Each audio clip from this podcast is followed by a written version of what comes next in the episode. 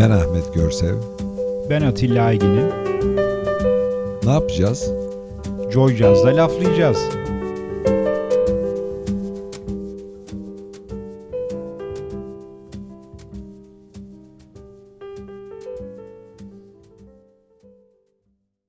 Sevgili laflayacağız dinleyicilerim. Yine bir perşembe akşamı sizlerle birlikteyiz. Ee, yine çok keyifli bir program olacak gibi e, duruyor şimdiden.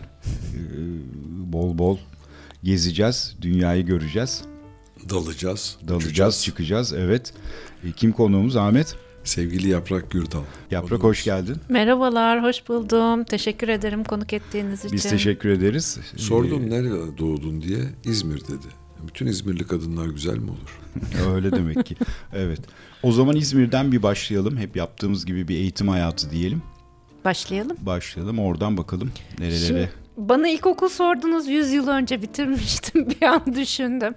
Ee, İzmirliyim. İzmir e, ilkokulu İzmir'de bitirdim. Fevzi Özakat İlkokulu'ndan mezunum. Ee, ortaokul ve liseyi Ayvalık'ta okudum. Ayvalık Lisesi mezunuyum. Ondan sonra üniversite hayatım Boğaziçi Üniversitesi'ndeydi. Boğaziçi Üniversitesi İş İdaresi bölümü mezunuyum. Yaprak bir şey soracağım. Ee, Ayvalık'ı bitirdikten sonra hemen böyle kırmızı halı sermediler tabii. Boğaziçi'ne girmek kolay değil. Herhalde çok iyi bir öğrenciydin. Yani okulun e, girdiğim sene ikinci en yüksek puanını almıştım. Evet Boğaziçi'ne girerken. Çok kolay. çok çok kolay. çok kolay değildi evet. Kırmızı halı hiçbir yerde Hiçbir sermiyorlar hayatta. İşte onun için evet çalışmak gerekiyor her zaman. bunu önden de konuşmadık çünkü duymak istedik. Aynen. Ee, daha sonra ikinci üniversiteyi okudum. Anadolu Üniversitesi Yönetim Organizasyon Bölümü mezunuyum. Ama hayatta gördüm ki e, üniversite evet insana çok şey katıyor ama insanın kendisi her şeyi kazanan aslında. Doğru. Peki üniversite yani Boğaziçi üstüne Anadolu Üniversitesi dedik. Bu ama sen yani ben sen severek ve isteyerek bu bölümleri seçmişsin gibi. Hani biz o yıllarda böyle bir popülarite vardı ya işte iş, iş, iş idaresi olsun, işletme, ekonomi falan. Sen bilinçli bir tercih mi yaptın? Şimdi Başka şöyle bir şey okumuş olmak ister miydin veya öyle sorayım. e, aslında bu sorunun e, cevabı çok derin. Hayatımı yazsam roman olur, olurdu diyeceğim. E, yazdım, hayatımı da yazdım. E, bir, onu da şöyle bir anekdotla bahs- tabii tabii bahsedeyim. bahset Bir ama kita- kitaplara ayrı geleceğiz. Tamam bir, bir kitabım var e, Deniz Aşırı Yalnızlık diye. Oradan bir şey anlatayım. E, ben e, lis yani benim dönemimde 100 sene önce ilkokulu bitirip Anadolu Lisesi'ne ya da kolejlere giriliyordu. Ben de o dönemde bir koleji kazanmıştım. E, Anadolu Lisesi'ni de kazanabiliyordum ama sıralamada kolej yazdığım için koleje giriyordum.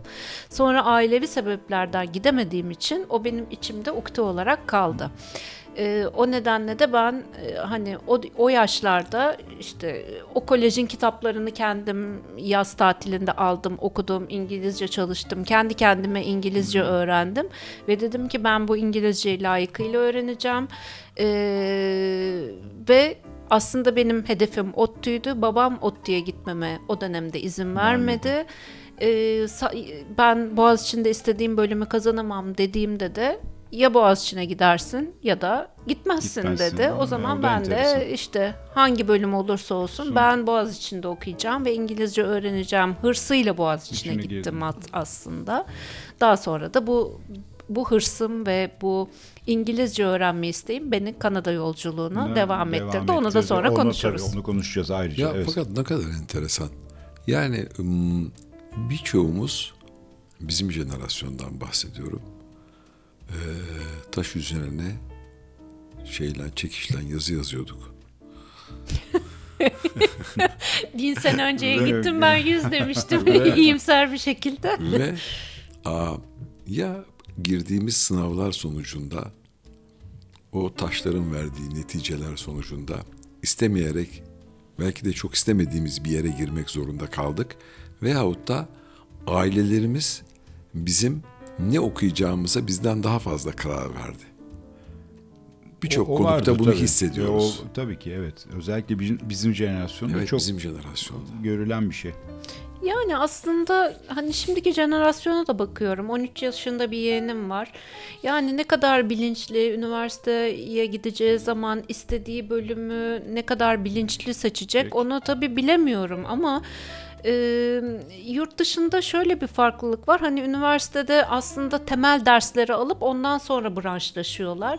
Bizde hani markacılık mı dersiniz? Doğru. Ne dersiniz bilemiyorum ama benim hedefim üniversite okumaktı. Ne okuduğum benim için o kadar da önemli değildi. Bu çok acı bir şey aslında. Senelerce çok istemediğim bir işimi yaptım. Hayır ama tamamen bana uygun bir işimi yaptım. O da hayır. Benim kendimi bulmam çok çok yıllar sonra oldu. Gerçekten ne istediğimi, beni mutlu edecek şeyin ne olduğunu çok yıllar sonra gerçekten hayatımı maddi olarak da oturttuktan sonra oldu. Bu da çok aslında acı bir şey. Yani çok gençlik yıllarımda beni neyin gerçekten mutlu edeceğini ben bilmeden yaşadım. Yaşadım. O evet o hepimizde var. Peki e, yani bugünkü aklında ben şunu okusaydım daha mutlu olurdum dediğin bir branş var mı? Yani dilden sınava girebilirdim. E, Edebiyat okuyabilirdim. Mesela ben e, matematik bölümü mezunuyum liseden de. Benim için benim hedefim yani matematik ağırlıklı bir bölüme gitmekti. Çünkü başarılı bir öğrenciydim. Ve benim kafamda başarılı öğrenci yatıp okurdu ya mühendislik Mühendislik okurdu, okurdu ya doğru. da hani edebiyat yönünde başarılı bir öğrenci hukuk okurdu. Benim başka dallara e, yönelebileceğimi e, düşünme gibi bir lüksüm de yoktu. İşte maalesef o dönemlerde o çerçeveler çok keskindi Çok. maalesef. İşte dediğin gibi işte tıp, mühendislik. Mühendise kız verilir diye bir Aynen. şey var. Ama evet aynen. Üniversiteye Doğru, gireceksin doğru. mühendis olman Hani ben lazım. böyle bir felsefe okuyayım falan dedim mi? tiyatrocu bittin olacağım yani. falan. tiyatrocu olacağım demeye Veya kalktın sanat, mı? sanatla ilgili bir şey okuyayım dedim mi? Bitti. Okuduğun zaman değil ama okuduktan sonra yakıyorlar otelde. Evet, o, evet, o da var. Doğru, doğru. Yani mesela Maalesef. psikoloji okumak isterdim. Psikolojiye çok merakım var. Edebiyat okumak isterdim. Yani şu anda seyahat yazarlığı yapıyorum. Edebiyat okusaydım eminim çok çok farklı şekilde yazılar yazardım. Olabilir. Çok biriktirmişsin demek. Biriktirmişimdir muhakkak. Kesin, evet. kesin. Pişman Fazla- olmuyoruz. Evet. Ne Biz güzel. fazla zamanı biriktirmeden hemen bir, Bir, bir parçaya gidelim evet. verelim. Sonra geri döneceğiz. Manu Katçe'den gelsin. Gelsin. Swing Piece diyeceğiz. Parçadan sonra birlikteyiz.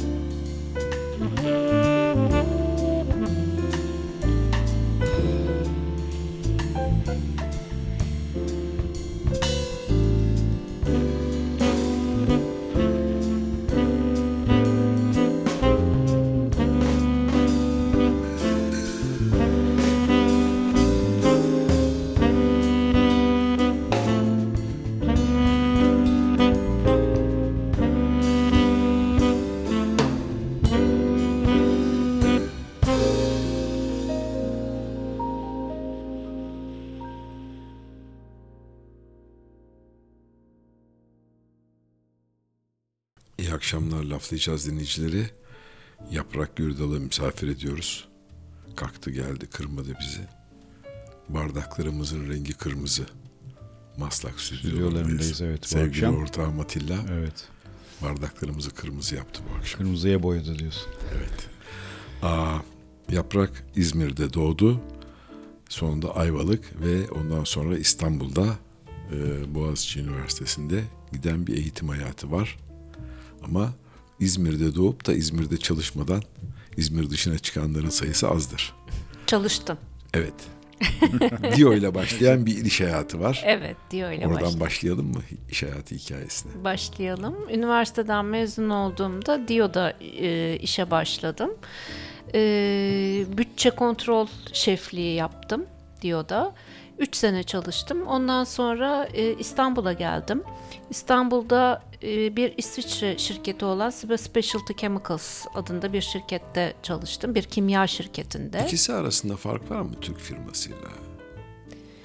Yani Dio arasında. benim için çok farklıdır. Çünkü benim işe girdiğim sene e, o kadar çok yeni mezun işe başladı ki yani hepimiz için orası bir e, üniversitenin devamı gibi bir eğitim kurumu gibiydi. Yani hem eğlendik hem öğrendik birlikte. Çok güzel zamanlarımız geçti. Belki iş ilk iş yerim, yerim olduğu içindir bilemiyorum ama benim için çok çok özeldir diyor. Yani oradaki arkadaşlarımla e, işte kaç sene oldu artık seneleri de karıştırıyorum ama 20 yıldan fazla oldu. E, hala görüşürüz. Sen E, gene karıştırdın. Nerede iki yıl öncesinden bahsediyorsun. çok teşekkür ederim. Yani e, çok dediğim gibi hem öğrendiğimiz hem birbirimizi geliştirdiğimiz çok iyi bir e, eğitim ve çalışma yeriydi diyor bizim için. E, işte 3 sene çalıştıktan sonra İstanbul'a geldim. Siba'da çalıştım. 5 yıl kadar Siba'da çalıştım ve ondan sonra e, da benim Kanada hayatım başladı. Kanada macerası başlıyor evet. Peki yani Siba'dan Kanada'ya karar vermek nasıl oldu? O geçiş. Bir anda sana Siba'dan hadi kızım çok güzel çalıştın seni Kanada'ya mı gönderiyoruz dediler. Onlar demediler Kimse tabii. demez değil mi işte? Kendi kendine demiş. Onlar demediler ve Siba'da çalışırken de artık e, işte evimi almış, iş hayatıma oturtmuş, e, dalışa başlamış, her hafta sonu dalışa giden e, bir insandım. Yani İstanbul'dan ben her cuma günü e, dalış kulübümle birlikte arabaya binip Oraya sonra geleceğiz. Oraya mı sonra geleceğiz? Geleceğiz. Peki oraya atlayayım. Ee, onlar demediler tabii ama benim biraz önce bahsettiğim bu İngilizce konuşma hırsım, işte İngilizceyi çok iyi öğreneceğim. En harika şekilde konuşacağım. O dönemde bir de şey mantığım vardı. İşte Türkiye'de her şey e, çok kötü. Ben yurt dışına gideceğim. Yurt dışında beni kırmızı halıyla karşılayacaklar. Her şey çok harika. Sene kaç yaprak? Sene 2000. 2000. Kanada göçmenliğine başvurdum kardeşimle birlikte. Kardeşim de ODTÜ Endüstri Mühendisliği mezunu. Ve iki sene sonra 2002 yılında bizim ikimizin de Kanada göçmenliği Ha onaylandı. çıktı evet. Evet evet iki sene Güzel. bekledik.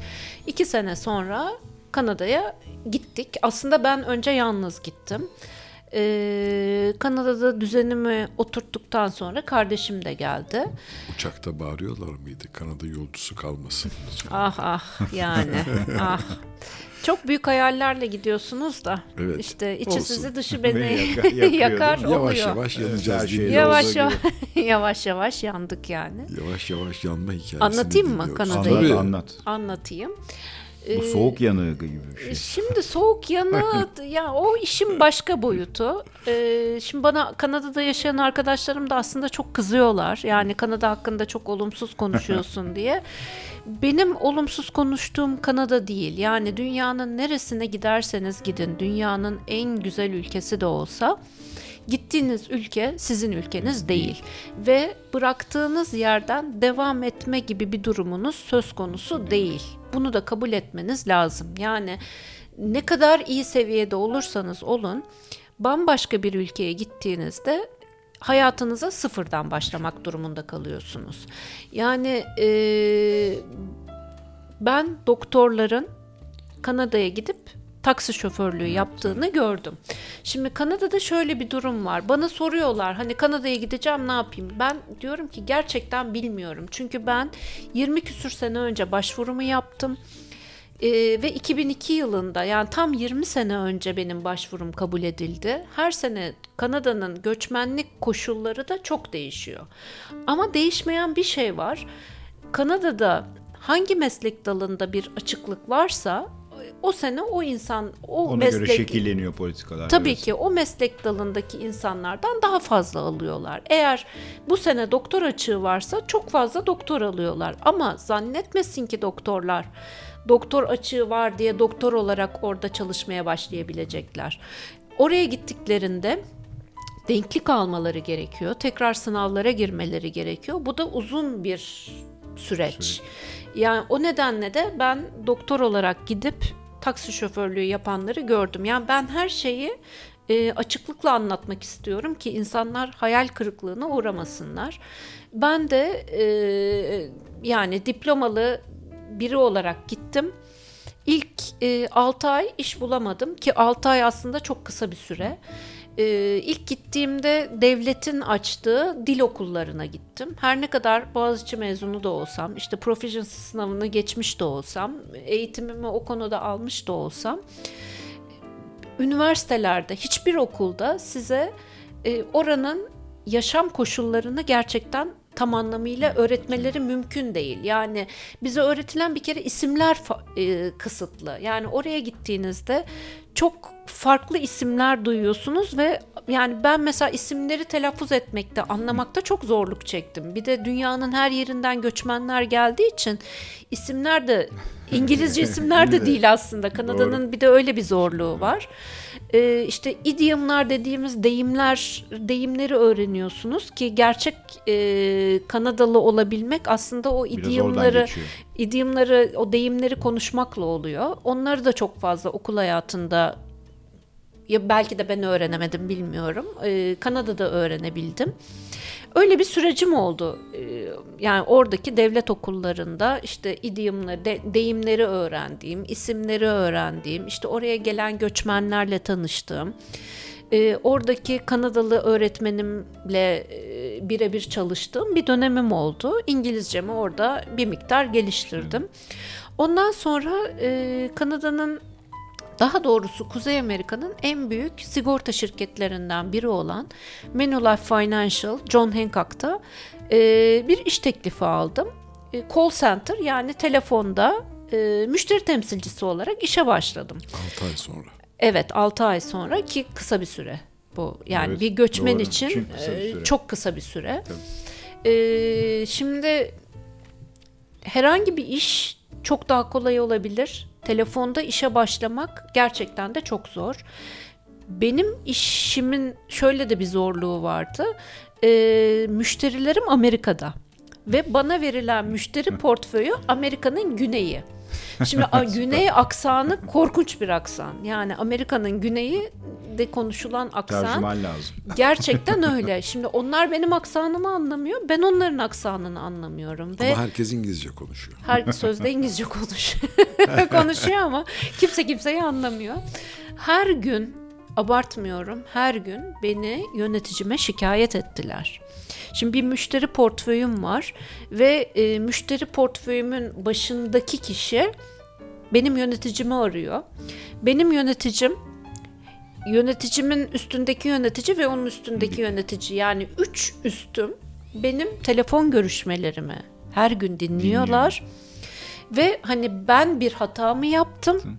Müşteride mi bir hata var? Bunu bulmaya çalışıyorlar ve bana geliyorlar diyorlar ki yani hiç üzülme sen hiçbir hata yapmadın ve Biz, gayet biz de anlamadık. gayet iyi başa çıktın. Ee, fakat müşteri yani biz seni bu müşteri portföyünden alacağız. Almamız lazım. Alıyorlar başka bir müşteri portföyü veriyorlar ve ben o da mesela her Hintliymiş mesela. O da kafayı sallamaya başlıyorsun sen. yani ve ben her gün işe gerçekten Stresle. ne gün işten atılacağım diyerek gittim. Yani uzunca bir iki sene böyle devam etti. İki sene sonunda beni bir gün yine çağırdılar. Dedim ki tamam bugün kesin kovuluyorum. Dediler ki sen e, senin analitik yönün çok kuvvetli. Kimsenin e, düşünemediği şekilde düşünüyorsun ve biz seni bir pilot proje yarattık. O pilot projenin başına getiriyoruz dediler. Kanatlarını takıyoruz dedi. Taktılar. Bir sene öyle devam ettim. Ondan sonra pazarlama bölümüne geçtim. Pazarlama bölümünde işte birkaç sene sonra yine senin analitik yönün çok kuvvetli, işte çok e, iş ahlakın çok kuvvetli, çok e, şeylere, deadline'lara yani e, Dedike bir şekilde çalışıyorsun. Evet yani şey projenin e, Sürelerine. sürelerine çok sadık kalarak işi yapıyorsun deyip işte beni pazarlama müdürlüğüne kadar artık kaç seviye oldu hatırlamıyorum yükselttiler. Ama o seviyeye gelene kadar kaç sene geçmişti? 5 ya da 6 sene geçmişti. Yani ben şu anda çok kısa özetledim ama O tarih olarak geçmişti. Ömrümden daha uzun aldı diyorsun. kesinlikle öyle. evet bir de o tarafı var. Tabii. I wish you love. Diyelim bir parça arası verelim. Lauren Henderson'dan gelsin. Ee, sonra bu keyifli sohbete devam edeceğiz.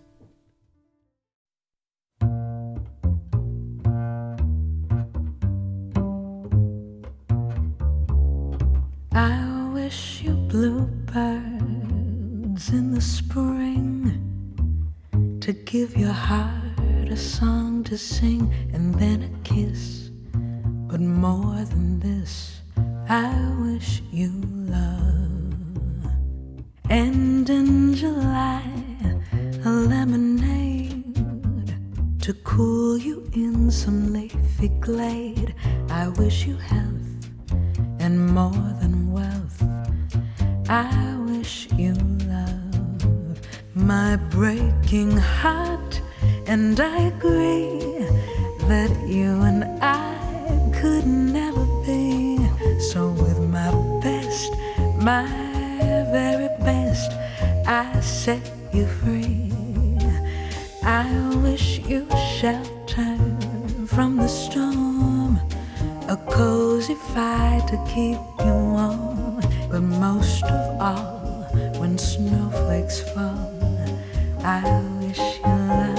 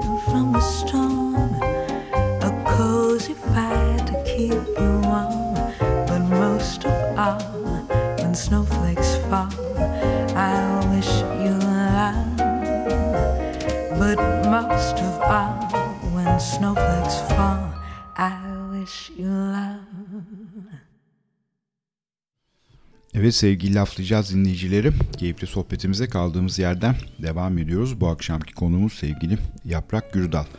Şimdi Kanada maceralarından birazcık bahsettik ama sanki Kanada'dan dönüş daha da büyük bir macera. Bence e, gitmek zor ama dönmek Dönmek- çok daha zor. Çünkü ben e, giderken Türkiye alternatifini hiçbir zaman kapatmamıştım. Türkiye benim ülkem. Ama Kanada'dan dönerken Kanada kapılarını kapatacağımı bildiğim için o kararı çok daha zor, Zor verdim. Kesinlikle öyle.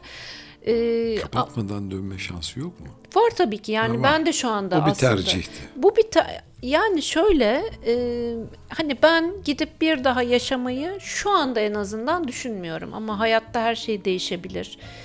İleride gidebilirim ama şu anda öyle bir isteğim de yok. Yani Kanada'ya gidip yaşama ve çalışma gibi bir isteğim yok. Ben şu anda Türkiye'de olmaktan son derece memnunum.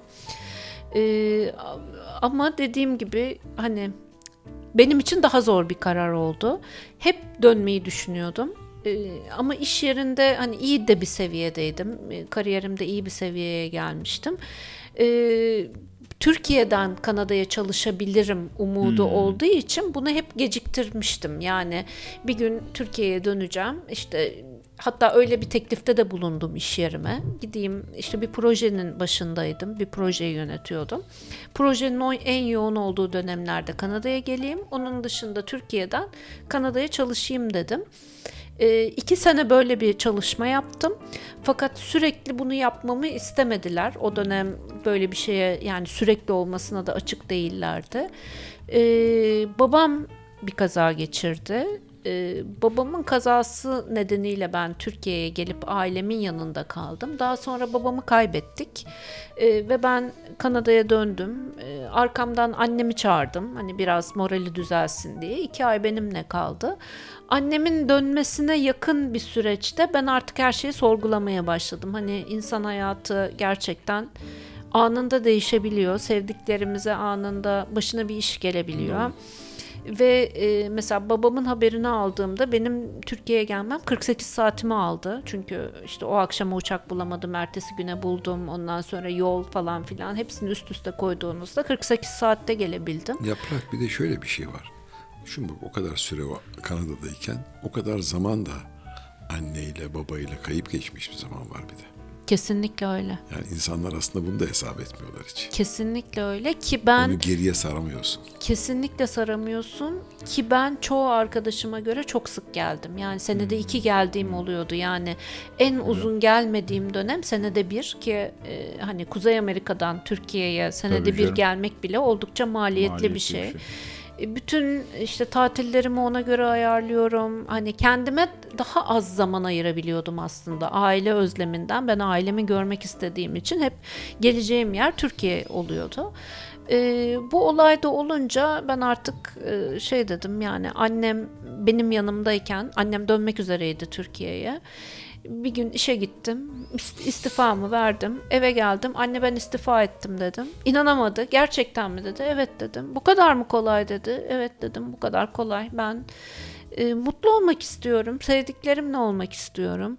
E, bir de hani outdoor aktiviteleri seven bir insanım. Hani Kanada'nın e, 6 ay süren kışı çok bana göre değil. Mesela ben orada yaşarken arkadaşlarım hep şey dedi. Ben araba da kullanmadım Kanada'da. Downtown'da yani şehir merkezinde yaşayıp her yere metro ile gidip geldim. İşte araba al, e, çok daha rahat edersin. Karda buzda etkilenmezsin dediler. Ama ben dedim ki ben çiçek görmek istiyorum, böcek görmek istiyorum, doğayı koklamak istiyorum. Hani 6 ay karı kış bana uygun değil ve ben şunu sorguladım kendi açımdan. Ben burada yaşlanmak istiyor muyum diye sordum kendime. Güzel soru. Ben burada ölmek istiyor muyum diye sordum. Ve cevabım hayır oldu. O zaman dedim ki e o zaman niye yaşlanana kadarki zamanımı tamam iyi bir kariyerim olabilir, para kazanıyor olabilirim, e, çok iyi bir hayatım olabilir. Hani insanlar bana diyorlar ki becerimi hayır yani ben çok, çok büyük bir şirkette yönetici olarak çalışıyordum. Orada da iyi bir çevrem, iyi bir arkadaş grubum da vardı. Hani oradaki hayatımla ilgili herhangi bir problemim de yoktu artık belli bir süre sonra. Ee, ama ben bunları sorguladığım için ben Türkiye'ye dönme kararı aldım. Tabii ki tetikleyen de babamın kazası, Kazası oldu oldu. dediğim gibi. Şimdi bütün bunları dinlerken gözümün önünden başka bir film geçti. Benim de kızım Kanada'da. O da bir ara yazın geldiğinde buraya dedi ki "Ee, dönebilirim çok özlüyorum buranın yazını, buradaki şeyleri, hmm, aktiviteleri ve arkadaşlarımı. Ben de ona dedim ki ne yaparsan yap arkandayım. Çünkü orada da başardın ve bu bir seçim. Başardım ama seçiyorum, buraya dönüyorum. Şimdi senden aynı hikayeyi dinleyince çok örtüştü ikisi üst üste. Kesinlikle. Ben Kendim seçimle döndüm. ve seçimimi yaptım öyle dönüyorum. Burada Kesinlikle. da başarı var. Kesinlikle. Ben seçim yaparak döndüm. Döndüğüme de hiç pişman değilim. Gittiğime de hiç pişman değilim. Muhteşem bir deneyim oldu. Çok zor bir deneyim oldu evet ama eee, yani belki başka hiçbir şekilde kazanamayacağım bir deneyim oldu. Bana büyük bir hayat tecrübesi oldu ama döndüğüm için de çok mutluyum. Ne. Yaprak döndün nereye döndün? Nereye döndüm? Güzel soru. Bıraktığın ülkeye dönmedin büyük ihtimalle. Ee, evet. Bu da çok derin bir konu. Evet öyle ama e, her şeyden önce sevdiğim insanlara ve aileme döndüm. Ha aileni çok gör- görüyor musun dersen e, çok gördüğümü de söyleyemeyeceğim. Olsun. Çünkü 48 seyahat saat uzakta olmaktan iyidir. Kesinlikle öyle. Yani e, seyahat yazarlığı yapıyorum. Ona da geleceğiz. E, çok fazla seyahat ediyorum. Hani onları gerçekten çok az görüyorum. Ama e, Kanada'da yaşarken e, Bodrum'da bir ev almıştım. E, hep Bodrum'un hayalini kuruyordum Kanada'dayken. E, yani oraya aslında İstanbul'a biraz annemin yanında kalıyorum. Bodrum'a özellikle pandemide gittim. Bodrum'da geçiriyorum. Şimdi bir süre İstanbul'da yine ailemin yanında kalacağım. Çünkü uzun süredir 7-8 aydır seyahatlerim nedeniyle ailemle birlikte değildim. Yani kendimce özgürlüğüm var. Nerede istersem Orada. oradayım. Evet. Ne güzel. Bodrum. Bodrum Bodrum. Sanma ki geldiğin gibi gideceksin. Ah ah Bodrum, Bodrum. Bodrum aşktır. Hakikaten öyle. Ne güzel. Senden öncekiler de böyle dediler. Peki, Peki bir bir parça arası parçaya veriyor muyuz? Döneceğiz evet parçadan sonra. Ee, Christian Sent'ten geliyor bir Gelsin. parça. Sunday Mornings diyelim. Parçadan sonra birlikteyiz. Gelsin biraz ferahlayalım.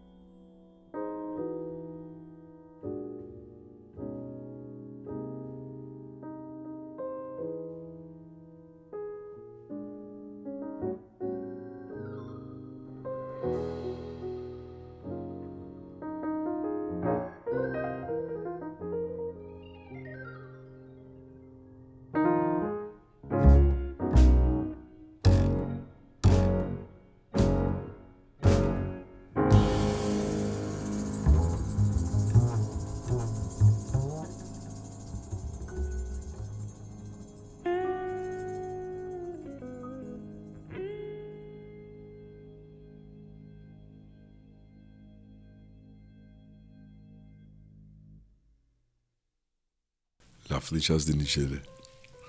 Su gibi akan bir programın içindeyiz. Biz de nereye aktığını bilmiyoruz değil mi Atilla? Kes- Kesinlikle bilmiyoruz. Bakalım şimdi yaprak bizi nerelere götüreceğiz. evet. Yavaş yavaş o, o konulara giriyoruz. Evet, kendimizi şimdi yavaş yavaş yaprağın hikayelerine bıraktık. O tarafa doğru böyle akacağız. Küçük Dünya Blok Rehberi diye bu kadar gezmenin sonunda bir blok var. Evet. Kim itti arkadan bu bloğu yaptı? Eski sevgililerin parmağı mı var acaba? var öyle bir rahmetlinin parmağı sağ olsun, var Ne olsun. güzel, Teşekkür ederim kendisine. Ee, Kanada'da yaşarken ben zaten gezmeyi her zaman çok sevmiştim ama hani özellikle Kanada'ya gittikten sonra birkaç sene hiçbir yere kıpırdayamadığımı da söylemeliyim. Çünkü insan hayatını e, bambaşka bir ülkede oturtana kadar bayağı bir zaman geçiyor. Öyle bir Doğru, yere gitmeyi doğru. falan düşünemiyor. Ama e, İçinde varsa da tutamıyor. içinde aynen Aynen. Bir yerde patlak veriyor değil aynen mi? aynen içinde varsa da tutamıyor ve her şey parayla da olmuyor. Yani tabii ki parasız olmuyor ama çok büyük bütçelerde gerekmiyor. Şimdi Aşk bana gibi. Evet yani şey aslında. bana bana bunu söylüyorlar. Hani çok büyük para mı? Hayır parasız olur diyemem ama e, muazzam paralarda harcaman gerekiyor da diyemem. Yani bu insanın içinde olan bir şey. E, az önce bahsetmiştim ben Kuzey Amerika'nın en büyük sigorta şirketinde çalışıyordum. Ve şirkette gezen iki kişiydik. Ben ve benim yöneticim. Başka da kimsenin hiçbir yere gittiği Kıpırdadığı yoktu. yoktu. Evet yani bu iyi. hakikaten içimizden geliyordu. Yani yöneticimin de içinde vardı. Bu bir Çok hayat biçimi herhalde. yani öyle keşfetme dürtüsü mü dersiniz, adrenalin bağımlılığı mı dersiniz, gezi mikrobu mu dersiniz, artık ne dersiniz bilmiyorum ama benim içimde de vardı ve ben araştırmayı da çok severim. Ee, mesela Kanada'ya ilk gittiğimde hep şey yani bir sürü yerini araştırdım. İşte şuraya gitmeliyim, buraya gitmeliyim. Büyük şehirlerinin ötesindeki yerlere. Bir tane kanyonu var. Toronto'nun arabayla 8 saat kuzeyinde bir yer. Şirkette insanlara soruyorum. Kimse duymamış. Kanyonu duymamış. Kanyonu duymamışlar. İsmi Agava Kanyon bu arada. Onu- Toronto'dan 8 saat yukarı gittin mi kutba geliyorsun ya. e yani neredeyse. o da ayrı mesele. Ama gerçekten insanlar duymamış. Mesela ben ne yapıyordum? Ee, bir tane Çinli tur buldum. Çinli tur ne demek? Çin e, Çinli müşterileri gö- götüren bir acente ve e, Kanadalı tur şirketlerine göre fiyatları çok düşük, kalitesi aynı. Ama gelen insanlar orada yaşayan Çinli. Çinliler, Çinliler. ve genelde de Çince konuşuyorlar. Hatta ben turlarına katıldığımda Çince konuşulmasına itiraz etmiyorum diye beyan imzaladım. Çok iyi. Şimdi mesela bu turların avantajı Çincem ne? de iyidir diyor. yani Çincem sıfır. Kanada'da Kanada'da olur ama Çince. Çincem iyi. sıfır Çince değil, ama- Çince. Sonuçta gitmek istiyorum ve bireysel olarak gitsem çok daha fazla para ödeyeceğim. Şimdi insanlar diyorlar ki hani turla Yaprak, mı gidilir? İngilizce içince Çince oluyor zaten. Yani öyle de bir durum var. E, mesela ben bu turlara katılıyordum. Yani her hafta sonu long weekend denen uzun hafta sonları var Kanada'da. E, işte e, ne bileyim Kanada'nın doğum günü var. Temmuz'un başı. E, Kraliçe Victoria onurlandırılıyor. İşte bir cuma günü hafta sonuyla birleştiriliyor. Üç gün tatiliniz var. Mesela ben hiçbir uzun hafta sonu Toronto'da evimde oturduğumu bilmem. Muhakkak AVM'lerde vakit geçirmedim. hiç geçirmedim. muhakkak bir yere gittim ve muhakkak değişik bir lokasyon keşfettim. Kanada'da bu başladı ve e, yani yöneticimden bahsetmiştim. Yöneticim de gezmeyi çok seviyordu. E, Peru'ya gitmişti. Bana Peru'dan bahsetti. İşte e, evet Peru'da da İnka yolunu yürüdü. Ay ay. Ve ay, ay. İnka yolu yürüyüşü için e, devletten izin alınması gerekiyor ve bu izinler 6 ay önceden bitiyor. Ben önceden inanmadım. Hani satmak için dedim tur şirketleri böyle bir şey yapıyorlardır dedim. Sonra girdim bütün web sayfalarına gerçekten 6 ay sonrasına kadar o izinler bitmiş. Dolu. Peki bir şey soracağım yani. O yolda yürümek için sayı mı var? Evet. Belirli miktarda kişiye bu- e, bu izni veriyorlar. Her gün yani rakamları şu anda bilmiyorum Hiç ama önemli değil. 200 kişiye veriyorlar bu izni diyelim ki. Ve bu izin 6 ay öncesinden tükeniyor. Çünkü çok fazla talep var Çok böyle bir popüler şey. bir destinasyon herhalde. Çok popüler ama organize turlarla giderseniz de organize turların hiçbiri de böyle bir yürüyüş yaptırmıyor. Yaptırmıyor. Direkt Machu Picchu'ya götürüyorlar. Ama ben dedim ki yani ben böyle olağanüstü bir gezi yap- yapmak istiyorum. Orada da yürüyüş yapmak istiyorum. İşte kitaplar aldım. Bir sene abartmıyorum bir sene araştırdım. Çalıştım yani. Rotayı çalıştım. İşte oradaki acentelerle yazıştım. Kafama uyan bir acenteyle e, tamam okeyleştim. Yaprak bizi Peru'ya götür. Evet. Vallahi. Bak Peru'ya nasıl gideceğimi buldum sonunda. Bu kadar Aynen. sene bekledim. Evet. Aynen. O izinleri aldım ve Peru- ondan sonra Yaprak da bir bir şey soracağım. Çok pardon. Benim ben otobüse İstanbul'da bedava biniyorum. Peru'da da geçiyor mu? keşke geçse. Güney yarımkürede başka oluyor. Ya, keşke geçse. Peki. Ee, Ama o- senle Peru'ya gideceğiz. Tamam O inşallah. zaman çok ilk turu bekliyoruz. Tamam çok istiyorum tekrar gitmeyi çok Para çok biriktireyim istiyorum. 6 ay öncesinden söyle. tamam söylerim. Ee, ve işte bu kadar araştırma yapıp bu kadar hani çok yerle yazıştığım için dedim ki hafızam da hiç iyi değil. Bu bir yerde yazılı kalsın dedim. Ee, ve bir blog sayfası açtım bunu yazdım. Ee, Peru'nun hemen arkasından Costa Rica'ya gittim. Orta Amerika'da Costa Rica. Orayı da kendim organize ettim. İşte orada da acentelerle yazıştım. Ee, giden insanlarla konuştum. Kitapları okudum. Mesela orada da şunu öğrendim. Otobüsle seyahat etmek çok kolay. Ee, güvenlik açısından hiçbir problem yok. Son derece güvenli bir ülke Costa Rica, Orta Amerika'da. E, fakat araba kiralamak hiç tavsiye edilmiyor çünkü yolları rezalet. E, en azından ben gittiğimde öyleydi. Şu anda koşullar nasıl bilmiyorum. Kimseyi yanlış yönlendirmek istemem ama ben gittiğimde yolları çok kötüydü. Ve otobüs şirketleri mesela iki alana bir bedava şeklinde bir kampanyaları vardı. Otobüs aynı yoldan gitmiyor mu? Otobüs aynı yoldan gidiyor ama şimdi bilmediğiniz bir ülkede e, yani araba kiralayıp o yollara arabayı sokmak da riskli bir şey. Yani otoban evet. varsa ya da doğru Aynen. dürüst Başına asfalt varsa gidebilirsin de gerçekten korkunç. Gerçekten korkunç. E, işte öyle bir üç iki alana bir bedava şeklindeki kampanyadan faydalandım. Bütün Costa Rica içinde gitmek istediğim yerlere otobüsle ayarladım. Otelden aldı, otele bıraktı. Hiçbir problem yoktu. Yani özel şoför gibi gelip aldılar. E dedim ki ben bunu da çok araştırdım. Bunu da yazayım. Tavuk var mıydı otobüste? Yoktu yok. Meksika'da tavuklar uçuyormuş. Evet evet yok yok gayet güzeldi. Sonra işte Kanada'da gittiğim yerleri yazayım dedim. Amerika'da gi- gittiğim yerleri yazayım dedim. Ben bir baktım böyle gece yarılarına kadar falan yazı yazıyorum. Ee, böylelikle blogum bir şekilde bir şekle şemale girdi. Sonra işte anlattığım olaylar sebebiyle Türkiye'ye döndükten sonra dedim ki ben gezmeyi çok seviyorum. İşte döndüğüm zaman da 22 yıl kurumsal hayatta çalışmıştım. Tekrar kurumsal hayatta bir işe başvurmayacağım ve bütçem el verdiği kadarıyla ben gezeceğim dedim. Fakat blogum öyle bir yere evrildi ki turizm ofisleriyle çalışmaya başladım. Turizm ofisleriyle kontak kurmaya başladım ve onlardan davet almaya başladım. Turizm ofislerinden ve acentelerden. Ve e, böyle çok farklı hayalim, hayal bile etmeye cesaret edemeyeceğim ülkelere gitmeye başladım. İşte Tayland Turizm Otoritesi sağ olsun canım arkadaşım Fatoş beni ilk o davet etti. E, hatta ikinci kitabıma sponsor bile oldular. Fatoş benim de canım olabilir. Fatoş canımdır. Ee, Tayland'a davet etti. Ondan sonra iki kere daha Tayland'a gittim. İşte ne bileyim Vietnam'a gittim, Myanmar'a gittim. Uzak Doğu'da pek çok ülkeye gittim. Şey Afrika'da pek mi? çok ülkeye gittim. Ben böyle arada giriyorum ama çok hoşuma gidiyor. Aa, uzak doğuyu gördükten sonra Avrupa falan hiç görmek istemiyorsun. Bende hep öyle bir duygu oldu. Ya şöyle, e, Avrupa güzel evet. Konfor alanınızın içinde De, seyahat evet. edebileceğiniz, çok rahat seyahat edebileceğiniz bir destinasyon. Peki. Fakat e, uzak doğudaki sürprizler yok. Yok. Evet. Ya uzak doğudaki sürprizler nedir? Mesela ben bunu kitabımda da belirttim. Kitabımın ismi de Kalbimdeki Uzak Doğu bu arada. Gidip onu okusunlar anlat. Merak ama etsin. ama şöyle bir şey var. Yani uzak doğuda bir ülkeye gittiğiniz zaman uzak doğuyu gördüğünüzü zannet zannedemezsiniz.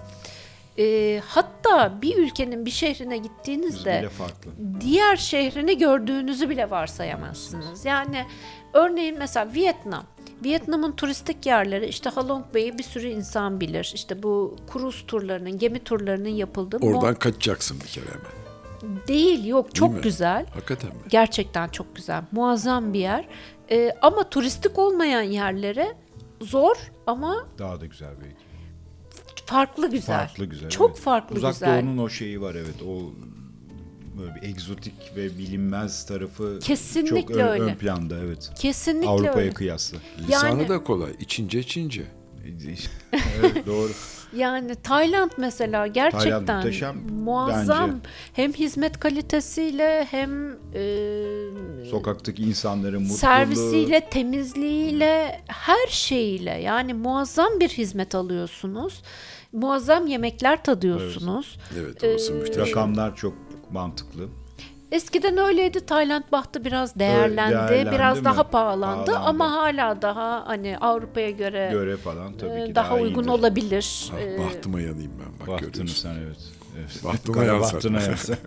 Ama Avrupa'da ne var? İşte hani belli bir standart var. Gidip Evet. güzel bir kafede oturup güzel Tabii bir ki, manzarada e, kahvenizi içmeniz, işte kruvasanınızı yemeniz falan. Tabii ki güzel ama dediğim gibi her şey çok belirli. Evet yani artık Avrupa'nın her yeri aynı Bir sürpriz yok. hissiyatı veriyor yani. Tabii ki Aynen hani öyle. Yani mimari farklı, kültürler Peru'yu farklı ama bize. farklı. Biz Peru'yu dinleyelim. Peru e, yani bilemiyorum benim belki Güney Amerika'da gördüğüm tek ülke şu ana kadar. E, ama çok farklı, çok kendine özgü bir ülke. Ben de seyahatlerimde kendine özgü ülkeleri keşfetmeyi seviyorum. E, Peru'yu bu nedenle çok sevmiştim. Dediğim gibi ilk belki de böyle gördüğüm değişik ülkeydi. O nedenle bende çok özel bir yeri de olmuş olabilir ama e, yani Machu Picchu çok güzel. E, Cusco işte Machu Picchu'ya gitmeden önce kaldığınız şehir çok güzel. Her şey çok çok farklı. güzel. Çok farklı. Çok farklı. Bu ara Şili'den çok har şey yapıyorlar, e, hararetle bahsediyorlar. Evet. Yani yeme içme kültürü olsun, turizm olsun, Coğrafyası da çok olsun. enteresan. enteresan. Bir kere Böyle coğrafyası evet, da çok evet, enteresan denizden Ant Dağları arasında. Evet böyle ince uç bıçak gibi bir ülke, yani Ülke, neticede. Evet. Peru da öyle. Yani Peru da evet, Peru'da benzer. e, mesela e, maddi durumu çok iyi olmayan e, çocukları seçmişler. Hani gastronomi konusunda onları eğitmişler ve Peru'nun gastronomisi ve mutfağı şu anda Çok gerçekten ilerledi, evet. çok Doğru, ilerledi. doğru, Muhteşem bir mutfağı var Peru'nun. Evet, doğru. Peki geri döneceğiz seyahat hikayeleriyle. Bir, bir Evet. parça arası verelim. Bu bir vizyon. Vizyon, evet Vizyon Visions diyelim. diyelim. Vivian Butsek'ten gelsin. Ee, keyifli bir parça.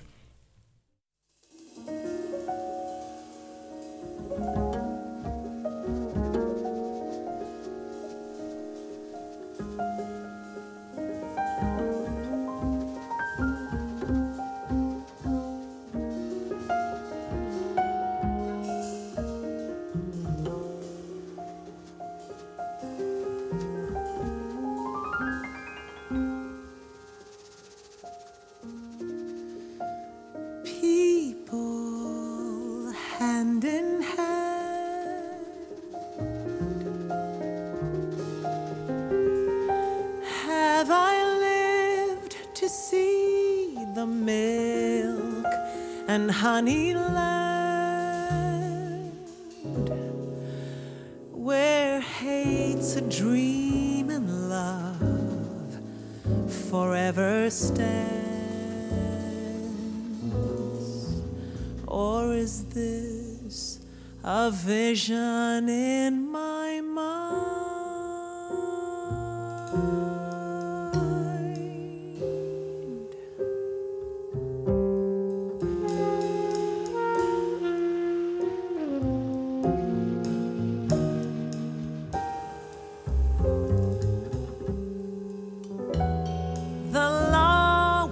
never passed.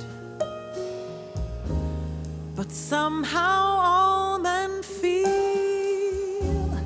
they're truly free at last. Have we really gone this far through space and time? Or is this a vision?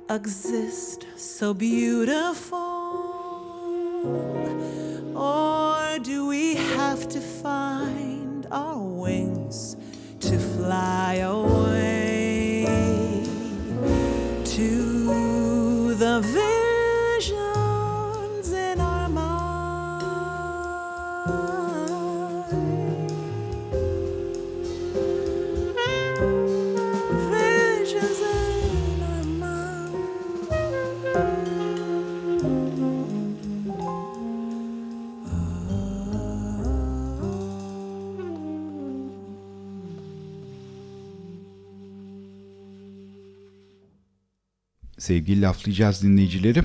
Güzel sohbetimize kaldığımız yerden devam ediyoruz. Konuğumuz sevgili Yaprak Gürdal'la beraberiz bu akşam. Ee, Şimdi eğitim dedik her zaman yaptığımız gibi birazcık kariyerden bahsettik ama daha çok böyle artık çığırından çıkmış hobiler mi desek ne desek bilemiyorum. Bu seyahatlerden bol bol konuştuk. Biraz daha konuşmaya devam edeceğiz ama arada bir, bir kısa ara verip bu dalış hikayelerine de bir dalmak istiyoruz aslında. Nasıl başladı bu serüven? Bu serüven nasıl başladı? Aslında işte o e, gezme ve adrenalin tutkusu içimde olduğu için ben Kanada'ya göç etmeden önce dalışa başlamıştım. Bundan 20 yıl önce. E, aslında şöyle oldu. E, hayatta neleri yapmak istiyorum diye kendi kendime düşündüm. Ve o İngilizce'de bucket list denen kendime bir liste hazırladım. Hakikaten yaptın mı? Yaptım tabii ki ve o listenin içinde Kızıldeniz'de dalış yapmak vardı. Ve ben kendi kendime dedim ki eğer ben Kızıldeniz'de dalış yapmak istiyorsam hani mükemmeliyetçi bir kişiliğim de var. Bu işi layıkıyla yapacağım. Önce dalgıç olacağım. Ve e, dalış eğitimlerine başladım. İşte Türkiye'de e, hatta biraz hafiften bahsetmiştim. Her cuma iş yerine git iş yerinden çıktıktan sonra dalış kulübümle otobüse binip çoğunlukla Ayvalık'a gittim. O, her pazartesi de iş yerime tuzlu tuzlu döndüm. Dalıştan sonra tekneden direkt iş yerine dönüş yaptım. İşte bayramlarda, uzun hafta sonlarında işte Bodrum, Kaş gibi seyahatlerimiz oldu. Ve ben yeterli tecrübeyi elde ettiğimi düşündükten sonra e, Kızıldeniz'de dalışımı gerçekleştirip o hayatımda yapmak istediğim şeylerden bir tanesine de bir tik atmış, oldum. Şimdi bu neden önemli tecrübelenmek ondan da bahsedeyim.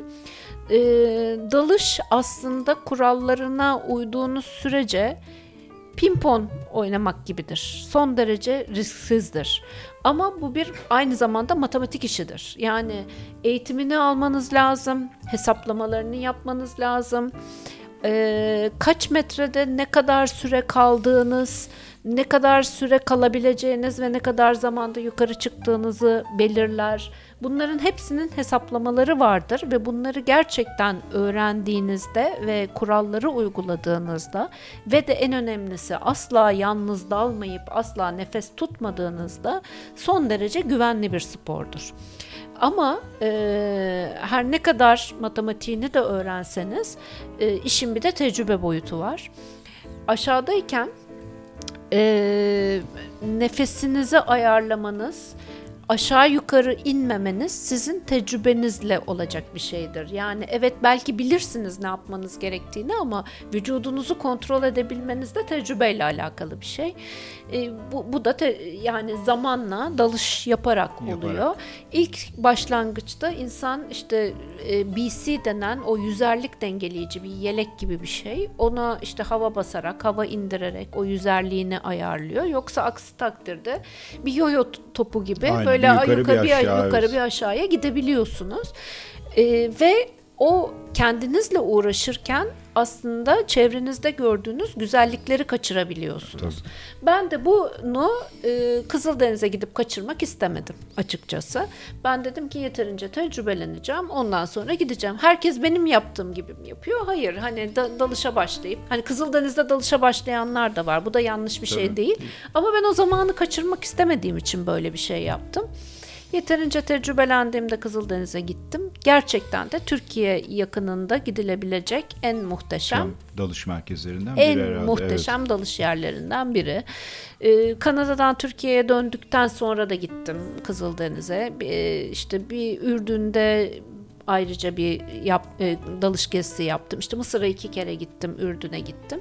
Gerçekten dalış e, insanın özgürlüğünün limitlerini zorlayıcı. O mavilikleri hissederken e, meditasyon gibi Doğru. gelen Evet. muhteşem bir aktivite. Yani ben bunu asla yapabileceğimi düşünmezdim.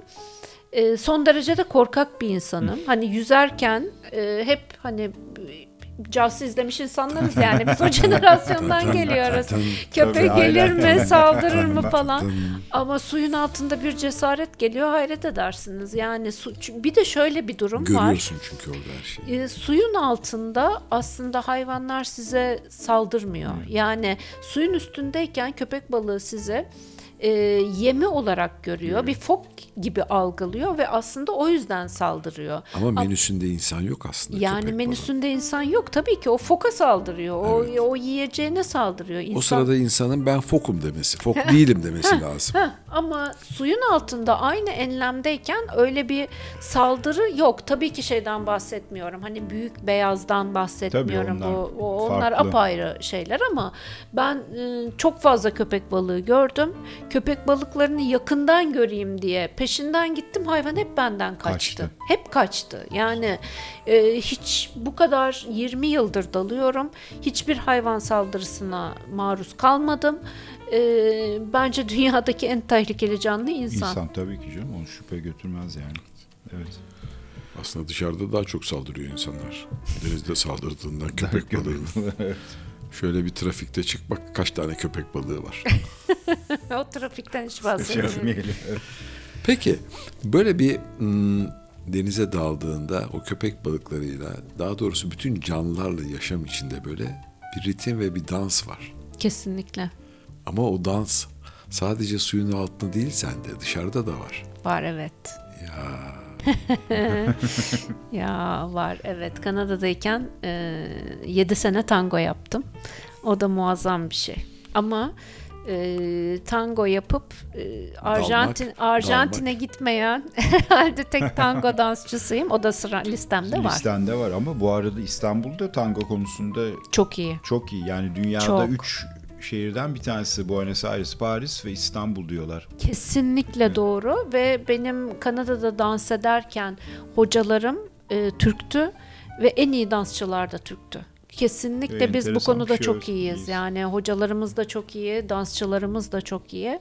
E, o konuda kendimize haksızlık etmeyelim. Etmeyelim. Farkımızı fark edelim Ne yani. güzel. keşke Türkiye'de herkes tango öğrense. Bizde dansöz çok. Bakıyorum. Herkes- Ankara'ya bakıyorum şöyle meclise herkes dansöz. Halbuki tango yapsalar birbirleriyle çok daha ritim olarak organize ve birbirlerinin böyle Uyum içinde uyum olacaklar. içinde olacaklar. Ama dansöz olunca bir uyum olmuyor artık. Herkes tek başına Tek başına değil mi? tek başına bir gösteride olmaya çalışıyor. Zaten biz bu tek başınalıktan kurtulmaya çalışıyoruz. Tangoya başlamamız lazım. Aynen öyle evet. Peki bir Bir tango yapmadan evvel önce o kalipso yapalım bir bari. kalipso yapalım.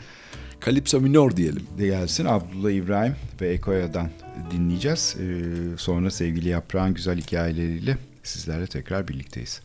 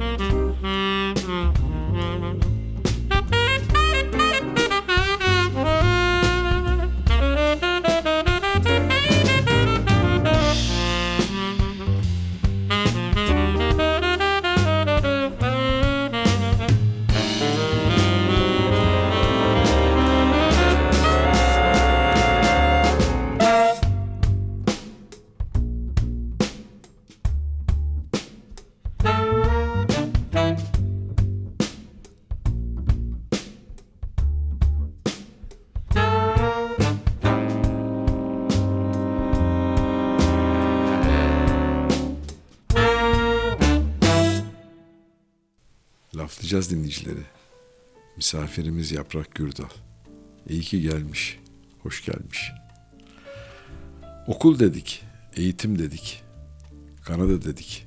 Kanada'ya gidişimi güzel dönüşümü onu öğrendik. Ank senin Ankara hikayesi. gibi. Ankara hikayesi. Ee, Bodrum, bloklar, kitaplar. Karayı bitirdik, dalışa geçtik. Dalışı bitirdik, tangoya geçtik.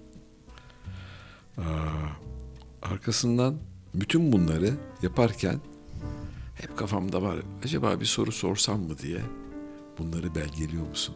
Bu kadar güzel şeyi yaşayıp da fotoğraflarını çekmemek imkansız. Fotoğrafçılık var mı? Tabii ki var. Ay ne Onu güzel. yaşayıp Se- Seni metrodan alınca dedin ki bana e, ben de bunun aynı Ahmet'in sorusunu soracaktım. Kamerayı tamirden aldım dedim.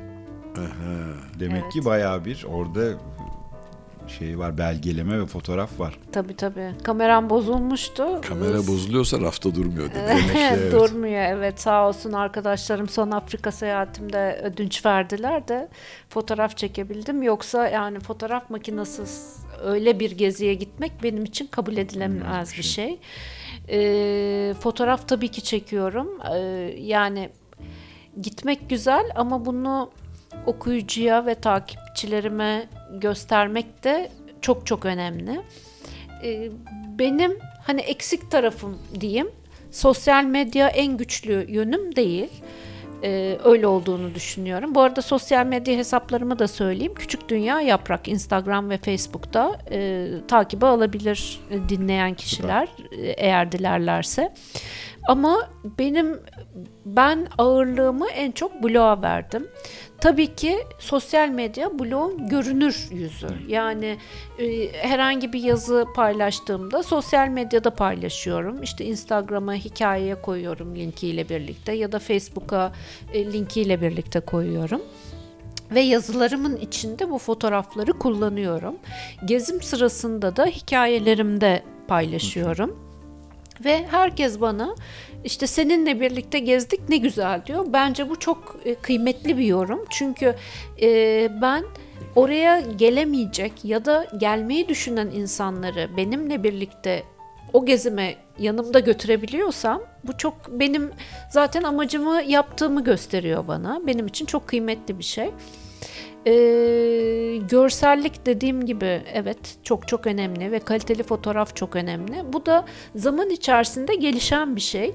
Ee, neden bunu söylüyorum? Çünkü ben şimdi şöyle bir şeye başladım. Yani yazılarımı ben e, geziye gitmeden önce hazırlamaya başladım. Herkes diyor ki gitmeden nasıl hazırlıyorsun? Çok güzel hazırlıyorum. Çünkü bir yerin tarihçesini öğrenmem için benim oraya gitmem gerekmiyor tarihçesini öğreniyorum, gezilecek yerlerini öğreniyorum. İşte o şehrin sayfalarından, turizm ofislerinin sayfalarından, çok fazla e, kaynaktan bu e, şey bulup, done bulup bir e, ana metin hazırlıyorum. Ve ben geziye gittiğimde o metin üzerinden geziyorum. Böylece gezilecek yerleri de atlamamış oluyorum. Aksi takdirde inanın çok fazla şey kaçırılıyor. Yani belki yönünden geçiyorsunuz ama Farkında oranın e, önemli bir yer olduğunu bile fark etmeyebilirsiniz. Oranın önemli bir yer olduğunu fark ediyorsunuz ve gezim sırasında muhakkak o yazıya ilaveler yapıyorum. E, her gün gezimde fotoğrafları indiriyorum bilgisayarıma ve hard disklerime E, ve şehre göre dosyalıyorum. Ve bu iş minimum günde 3 saatimi alıyor. Yani herkes mesela sadece görünen kısmına bakıyor. Takip eden kişiler o ne güzel hayat sana güzel çok güzel geziyorsun. Evet çok güzel geziyorum çok şükür. Ama e, bunun bir bedeli ve bir karşılığı var. E, çok fazla disiplin, çok fazla çalışma ve asla bırakmamayı gerektiriyor. Yani ben gittiğimde yani düşünün son gittiğim gezilerden mesela 15 gün Zambiya, Zimbabwe, Botswana'daydım daha bir buçuk ay önce falan. E, Zaten hani Afrika'nın bir ucuna gidiyorsunuz. Üç uçakla gidiyorsunuz. Hani direkt uçulan bir yer de değil. E, ve sadece gezmek bile başlı başına bir iş. Gerçekten yoruluyorsunuz. Günün sonunda odanıza gelip dinleneceğiniz zamanda ben fotoğraflarımı indirmekle uğraşıyorum. Yazılarımın üzerinden geçiyorum. O gün ne hissettim, ne gördüm, ne öğrendim hepsini yazımın üzerine ilave ediyorum. Ve böylelikle blog sayfam oluşuyor. Oluşuyor. Kolay bir şey değil. Ee, çok fazla özveri gerektiriyor. Mutlaka mutlaka. Evet. Yani, Yani, o o fotoğrafların peşinde Fotoğraflar koşmak da öyle. bile bile Tabii, tabii ki. ki. fotoğrafın peşinde koşmak bile başlı başına bir yorucu bir emek. Çok. Farklı gözden seyretmeye başlıyorsun mekanları. Ee, o mekanı en iyi şekilde hissettiririm. İşte altyapısı var bütün bunları hazırlarken. Peki aa, kitaplar var da bir sergi niye olmadı bugüne kadar? Güzel Fotoğraf soru. sergisi. evet. Olabilir güzel soru. Keşke ya. Bu kadar birikimin üstüne evet, Değil mi? bir seyahat sergisi olabilir evet. bir seyahat sergisinin ayak seslerini duymuş gibi oldum. Ay ne güzel olmuş. belki Bakalım. öyle bir şey inşallah olmuş. evet inşallah olur. Ha, çünkü bunlar Bileşik Kaplar Kanunu çalışıyor. Bütün hepsi. Yani işte bu fotoğraflar çekilirken buralar geziliyor. Onların bir hikayeleri var. Çünkü e, fotoğrafın bir hikayesi olmazsa hiçbir tadı olmuyor. Dolayısıyla bu bütün fotoğrafların zaten hikayeleri var gezilmiş yerlerin. Çok güzel bir sergi olabilir. Do- Ay çok güzel bir fikir çıktı şimdi. Evet ve bu sergi mesela hmm, bence mesela işte Afrika ayrı bir sergi. Belki kabile kabile bile ayrılabilir. Tabii ki. Ha işte bilmem Peru. Jöten Peru. Neler tabii şey. ki yani ne kadar güzel olur sergi. Uzak Doğu fikri. başka bir yer falan. Benim epey sergi deneyimim de var. Öyle bir niyet olursa Tamam. seçerim fotoğrafları. Tamam. Fotoğrafçılığım da var. Tamam süper süper. güzel, Güzel bir bir fikir proje, çıktı. evet fikir Proje ve proje çıktı. çıktı. Peki şimdi birazcık kitaplara gelelim. Ee, şimdi iki tane kitap var benim bildiğim kadarıyla. Bir tanesi Deniz Aşırı Yalnızlık, öbürü de Kalbimdeki Uzak Doğu ve e, bu kitapların geliri Çağdaş Yaşamı Destekleme Derneği'ne gidiyor diye bir notum var. Evet. Ee, bunu hem sen istersen biraz aç, birazcık da kitaplardan bahsedelim, sonra parçaya gidelim. Tamam. Ee, Deniz aşırı yalnızlık aslında benim hayat hikayem ve Kanada'ya göç maceramı anlatıyor. Yani e, Kanada'da ben burada aslında bu kitabı yazarken Kanada'ya göç etmek isteyen herkesi hedefleyerek yazdım. Hiçbir şeyin toz pembe olmadığını, oradaki hayatın da toz pembe olmadığını e, ve karşılaşabilecekleri zorluklara hazırlıklı olmalı, olmalarını istediğim için böyle bir kitabı kaleme aldım. E, kalbimdeki uzak doğuda, uzak doğuda gezdiğim ülkeleri anlatıyor. Kitaplarımla ilgili sadece şöyle bir problem var. Yayın evi maalesef çok kalitesiz bir baskı yaptı. E, Yani kağıt mı, renk ayrımı falan Hepsi, hangisi? her Hepsi. her şeyiyle Allah Allah. Ee, ve e, mahkeme aşamasındayım şu Aa, o anda. Ve- olduğu hale evet, geldi, o ha? hale geldi. Aa, kadar kıymetli şeyleri. Çünkü çok kıymetli. Benim için şöyle bir kıymeti var. Yani ben iki kitabımı da özellikle söyledim. Ee, ilk iki kitabımı tamamen hiçbir beş kuruş para istemiyorum. Bütün gelirini Çağdaş Yaşamı Destekleme Derneği'ne bağışlamak istiyorum dedim. Alkışlıyoruz. Çünkü e, hani benim eğitim hayatımda çok ciddi maddi problemlerim oldu. Deniz aşırı yalnızlıkta bu, bu problemleri anlattım ve başkalarının bu, bu sıkıntıları yaşamasını istemiyorum ve benim çorbada bir tuzum olsun diyerek böyle bir işe giriştim. Ben kendim bir burs fonu da verdim e, Çağdaş Yaşamı Destekleme Derneği'ne. Ama yayın evi e, bu konuda özensiz bir iş yaptığı için e, bana da hiçbir gelir göndermedi. Çağdaş Yaşamı Destekleme Derneği'ne de şu anda göndermedi. İnşallah ben bunu en kısa zamanda çözeceğim. Çözersen, E, benim sözüm söz. Ben zaten cebimden verdim Çağdaş Yaşamı Mutlaka. Destekleme Derneği'ne. Yani bursu benim al yani yayın evinin bana ilk başlangıçta verdiği paranın çok üzerinde bir parayı verdim. Bundan sonra da vereceğim. E, benim kitabım onlarındır. E, inşallah başka Belki- çocukların belki okumasına basar. olur. Başka bir yayın evine götürmek İşte- mümkün değil mi? Tabii ki işte benim e, kendi üzerine. evet yani hakkımı almam lazım. Ondan sonra başka Ondan yere sonra gidip tekrar şey yapacağım. bir Evet inşallah. okuyucuların karşısına Şöyle bir hayal belki. kurdum şimdi. Böyle büyük bir sergi salonunda bir fotoğraf sergisi ve yeni Kitap. basılmış Mış. kitapta Ah, Gıcır, inşallah. gıcır gıcır kitaplar Gıcır evet. gıcır. Ay. sergi geliri. Sen imzalıyorsun kitapları Evet falan. sergi gelirini de sergi veririm. geliri Aynen. verilir. Tabii ben ki. de öyle bir proje yapmıştım. Çok güzel evet. Ee, 40 tane fotoğraf yapmıştım sergide. Hmm, 40 tane kız çocuğunun bir yıllık eğitim masrafı. Muhteşem bir şey. Çok, Evet. O kadar isterim ki böyle bir şey yapmak. Ee, yapılabilir. Tamam. Ee, çok da güzel olur. Ama bunu aynı zamanda kitapla birlikte de bu mahkemeyi Evet. neticelendirelim bir an evvel. İnşallah. Avukatım duysun beni. Avukat Bir evvel. bu iş çözülsün. Ey Türk adaleti sen de duy bizi. Sen kuratörlük yap.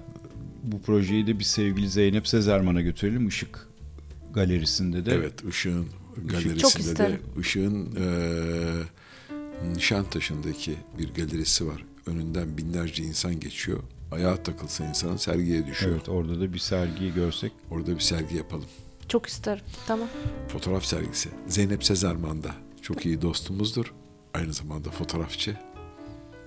O da bize destek verir. Kesin bu projeyi Buradan pas geçmez. duyururuz. Pas geçmez. Geçmez evet. Aa, şu kitabı çözelim Çözelim. ama bu çözme sürecinde de bu serginin ayak seslerini duyalım. Tamam süper. Süper. Süper. Peki parçaya gidiyoruz. Nereye Döneceğiz. gidiyoruz? Robin McKellay'den gelecek. I must have that man. Dinliyoruz. I'm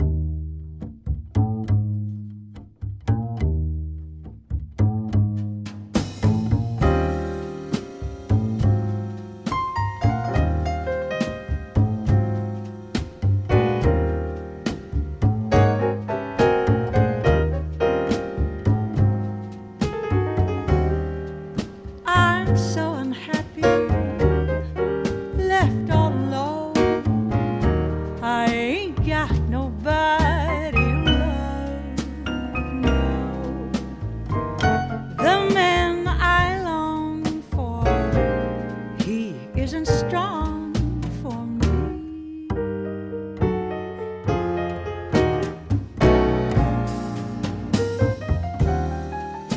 He's not an angel, but I don't care. Perhaps a change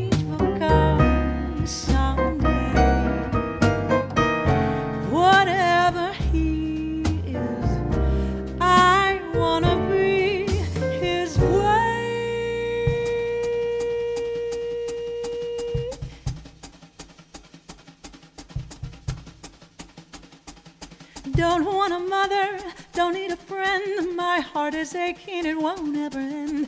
Ain't much care, but where would it end? And I must have that man. Like an oven crying for heat, he treats me awful each time we meet.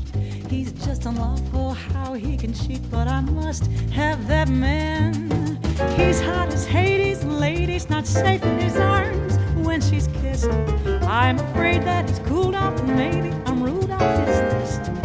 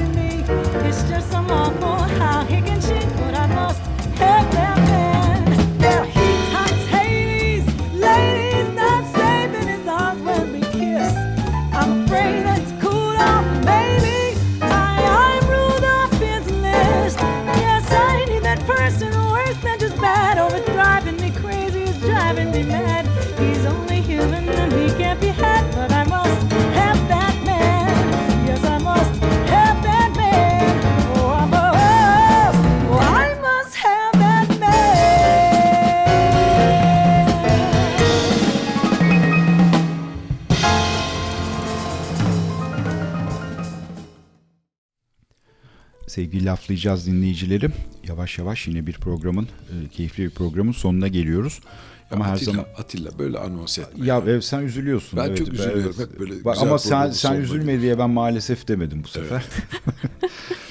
Şimdi yaprağı dinledik e, güzel hikayeleriyle birlikte ama tabii hem bende hem Ahmet'te eminim birkaç tane soru var sana yöneltmek istediğimiz. E, bunlardan bir tanesi de şu. Senin için seyahat veya yolculuk ne demek? Yani bir bu nasıl besliyor bu yaptığın seyahatler, geziler? Çünkü blogtan görebildiğim kadarıyla senin yaptığın seyahatler böyle bizim yaptığımız gibi işte gidelim aman tatil olsun, seyahat olsun, Yiyelim içelim. yiyelim içelimden çok başka bir boyutta. Doğru, çok başka bir boyutta. Ee, bir kere seyahatlerde ben konfor alanımın dışına çıkıyorum. Hani normal hayatımda son derece hijyenik, son derece titiz bir insanım ama seyahate çıktığımda hani hiçbir şeye takılmıyorum diyebilirim. Çünkü her ülkenin kendi gerçekleri var. Ee, ve eğer ben o gerçekleri keşfetmek istiyorsam normal hayatımdaki e, standartlarımın çok farklı bir boyutuna çıkmam gerekebilir ve ben bunu yapıyorum ve ben bunu kabullendim. Çünkü aksi takdirde gerçekten oranın Keyif güzelliklerini anlayamam ve keyif alamam. Yani Hindistan'a gidip mesela ben insanları anlamıyorum. Hindistan'a gidiyorlar. Ee, ben de yedim, bisküvit de yedim ama burası pis. Bisküvit o. Burası pis gelinmez. Evet Hindistan pis bir ülke. Yani Hindistan'ın bir kere her ülkenin gerçeklerini kabul etmeniz lazım. Yani hiçbir yer sizin eviniz Değil, gibi yani değil, sizin ülkeniz gibi Değil, değil. değil. Ee, bunu kabul etmeniz lazım ve o ülkenin zenginliğini keşfetmek istiyorsanız bazı şeylerini de kabullenmeniz Evet, lazım. Yani çok ben doğru. mesela Hindistan'da Hindistan pis ama e, korkunç pis yerleri var. Mesela Varanasi'ye ben gittiğimde ki Varanasi'nin temizlendiğini söylüyorlar. Bilemiyorum. Gidip görmek Hmm. Eski istiyorum. halini de görmedim. E, Ben es- eski halini gördüm. Ben iki gün bisküvitle yaşadım. Eti formlarımı götürdüm. Hiçbir yani Delhi'den yani. Delhi'den su götürdüm. Delhi'nin suları temiz kaldı, şişe suları. Su içmedim, yemek yemedim iki gün boyunca. Ama Varanasi'ye tekrar gider miyim? Kesinlikle giderim. Dünyanın en olağanüstü, en farklı şehirlerinden birisi. Yani oraya Hindular ölülerini yakmak için geliyorlar ve e, onlar için orada ölülerinin yani ölüler için orada yakılmak çok büyük bir onur ve o, o ritüelleri orada görmek, o insanların katılırsınız ya da katılmazsınız. Yani her şeyi sizin onaylamanız ya da Öyle bir uygulamanız gerekmiyor şart yok ama, canım. ama her kültüre de saygı duymanız gerekiyor ve saygı duyarak o kültürü tanımanız da size bambaşka bir bakış açısı kazandırıyor. Gerçekten muazzam bir yer. Yani şimdi ben deseydim ki ya Varanasi'ye gidilir mi leş gibi bir yer. O zaman böyle bir e, zengin bakış açısından mahrum, Mahrum kalacaktım. kalacaktın. Doğru evet. Doğru. Bu yakma kültürü bizde de var. Neyi yakıyoruz biz? Yazarları yaktılar otelde. Evet hiç, hiç bahsetme ondan evet. Maalesef Yani kültür şoku. öyle. öyle. Aa, Hindistan güzel. Burada görmediğimiz şeyleri gördük Hindistan'da. Ben de gittim. Bir epey de fotoğraf çektim. Bir kere çok zengin fotoğraf açısından. Kesinlikle. Yani Çok renkli. hakikaten bir şey bilmene gerek yok. Kamerayı deklanşöre basıp havaya atsan Aynen. Havadan yere düşene kadar en az 10 tane güzel fotoğrafın olur. Kesinlikle. Ama seni atmadığını biliyoruz havaya. Şimdi Bir ya- şey daha sormak Sor, istiyorum sor. ben. Bu sefer ben sorayım. Sor. Aa, peki hala keşfedilmeyi bekleyen coğrafyalar var mı? Kesinlikle Senin var. için. Hiç bitmiyor. Ya ben kutupları çok merak ediyorum. Talat Kırış diye bir dostumuzu misafir ettik. Kutupları anlattı bize. Oh ne güzel. Kanoyla Grönland'dan kanoyla tek başına Kuzey Kutbu'na gitmiş. Bravo. Sonra da bir yelkenliyle Arjantin'den de Güney, Güney Kutbu'na, Kutbu'na gitmiş. gitmiş. Balinalar eşliğinde. Ve bir şey söyleyeyim mi? Muazzam bir deneyim. Yaprak ne dedi bize biliyor musun? Balinalar giderken teknenin etrafını sarmış. Ve halka yapmışlar. Ve teker teker gelip tekneye şov yapmışlar. Sevdirmişler canlarım kendilerini. Sevdirmişler. Ne dedi Atilla hatırlıyor musun? Koku- Balinaların kokudan kokusu bahsetti, var evet. dedi. Büyük hayvan, İnanılmaz dedi. Büyükbaş hayvan büyük baş kokusu hayvan gibi bir kokusu, kokusu var dedi. Bu koku çok farklı bir koku. Ankara'da bile yok. Ben o kokuyu o koku hayalimde şu anda biliyor musun benim? Gidip o büyükbaş hayvan kokusunu, o balinaların kokusunu duymak istiyorum. İşte belki senden de böyle bir şey bekliyordum. Nereler var? Antarktika var mesela. Yani o deneyimi kesinlikle yaşamak istiyorum. Kuzey ışıklarını görmek istiyorum. Ee, Güney Amerika'yı keşfetmek istiyorum. Orta Amerika'yı keşfetmek istiyorum. Buralar benim görmediğim coğrafyalar. Yeni Zelanda ve Avustralya'yı görmedim. Çok merak ediyor muyum? Evet ama hani Kuzey Amerika'da yaşadığım için Çünkü- çok çok böyle aşırı Evet. heyecan uyandırmıyor bende. En Kanada'nın çok daha merak- güzel havası Yani diyelim. aynen öyle. En öyle derler ya küçükken çocuklar. En çok kimi seviyorsun? Anne babası olarak karşısına geçip. Bir şey söyleyeyim mi? Ben her yeri çok seviyorum. Turist olarak gitmeyi. Mesela insanlara onu söylüyorum. En sevdiğin yer. Ben her yeri seviyorum. Ben her yere turist olarak gitmeyi seviyorum. Ama hani bana şöyle sorarsanız ikinci, üçüncü kez gider misin? Bazı yerlere ikinci, üçüncü kez Yes. gitme e, heyecanı Yalnız duymuyorum. Ama mesela Hindistan'a defalarca giderim. İtalya'ya, Yunanistan'a her sene hani senede 10 kere giderim. Heyecan da duyarım gittiğim için. Çok güzel. Peki şu anda ne var? Hedefte en yakın seyahat rotası. En yakın e, Grönland de bana. ah keşke. bir ay sonra Mısır var. Mısır. Evet. Gittim daha önce de Dalış gittim. Dalış yine? için gittim. Dalış. Bu sefer Nil'de e, nehir Hmm, kuruzu Nehir yapacağım. kuruzu. Ha, çok güzel. Peki bu üç tane Keops, Kefren, Mikerinos. Üç tane eee, piramit, var. Piramit. Bu piramitlerin etrafını şehir çok donatmış diyorlar. Doğru. O halde mi hakikaten piramitler? Evet o halde ama yine de hani pek çok insan bana piramitler hayal kırıklığı dedi. Evet pis gel- Mısır'da pis bir ülke maalesef. Ee, çok hani iyi koruyorlar mı? Bence korumuyorlar Korumuyor. ama yine de muazzam bir mimari yapı. Ee, evet etrafını çok kötü şehirleşme, Şehirleşme yapmışlar. Evet. Ama piramitlere bakıp etkileniyorsunuz. Etkilenmiyorum diyen bence doğru Çok söylemez. değil yani, Değil, evet. değil evet. Aynen. O Antik herkesin- dünyadan, antik dünyanın yedi harikasından günümüze ulaşan Uşan- tek eser yani Aynen. piramitler. Tabii, tabii. Vallahi Muhteşem. televizyonda tek izlediğim programlardan bir tanesi bu yeni keşfedilen piramitler, e, kralların mezarları var. Onlar falan. İnanılmaz. Yani defalarca aynı şeyi izliyorum ve ilk defa izliyormuş gibi o kadar. Değil mi? Heyecan veriyor. Heyecan verici. Kesinlikle. Tabii, tabii, evet. Yani o, o dönemin nasıl yapıldığından tut da işte içindekilere kadar Kesinlikle. ilgi çekici konular. Hatta bir tane mumyayı e, Amerikalılar yeni geri gönderdiler. Amer- New York'ta büyük ihtimalle bir- bir yere- Metropolitan'dan bir, bir yere falandır. bir yere gitmiş buradan bir yere gitmiş. Bir hmm, kaçakçılar tarafından soyulmuş.